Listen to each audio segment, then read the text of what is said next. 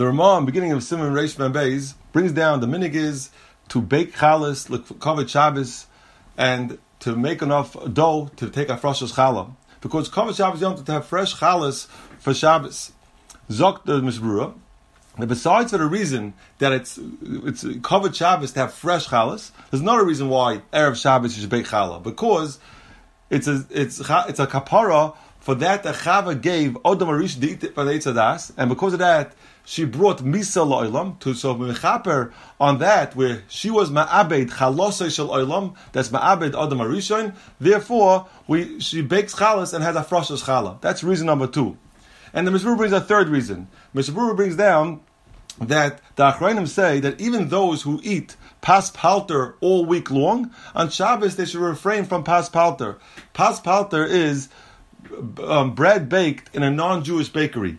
That means Meker Adin, only bread baked in a non-Jewish person's home is aser. But if it's built, if, if it's baked in a bakery, chazal more mekel because less chasnas over there, you're not gonna get so close to them, and therefore pas paltem ikar din is mutter during the week. There are some who are machmer, there is an to be machmer, but make our din is mutter. But Shabbos, Zok the Shem the Avram, you should be careful not to eat any pas palter. For example, if someone eats um, pas palter pretzels in the weekday, you should refrain from on Shabbos from eating those pretzels. Balkaponim, that's another reason why to bake you shouldn't come to buy from the non-Jewish bakery. So those are the three reasons why is it to bake challah on Erev Shabbos.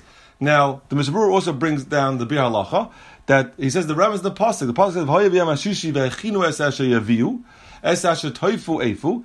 That there's an inyan to bake erev Shabbos the chalas. The nafkamiyam between the three reasons is that if you bake on Thursday, so you have the reason of kavod Shabbos because you're baking the kavod Shabbos. You also have the reason that you won't eat from a non-Jewish bakery. You have that reason as well. You're just missing the reason of hafrashos challah erev Shabbos.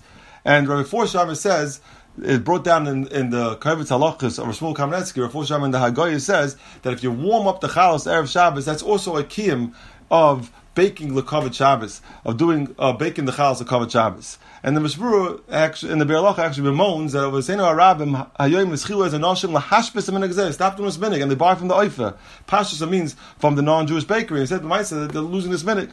And so what's halacha lemaisa? So in the Dir Shemish brings down from the Or L'Tzion that if since the bakeries make the challahs different than the whole weekend, it's made special for Shabbos. So it is a key of kavod Shabbos to buy the bakery challahs.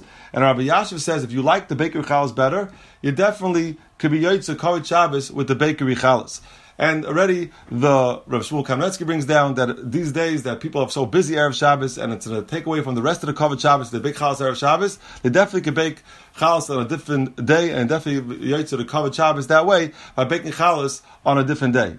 And it's brought down in, in Sifrei Kabbalah that when you bake the challah, it should be shaped like a vav. That's why you make a challah long, like a vav. And the reason is because the challah represents the vav. When you cut it, the piece that you cut off represents the yud, and the two hands represent two hays, and that spells out the Shem Hashem. Every week we make the chalas long.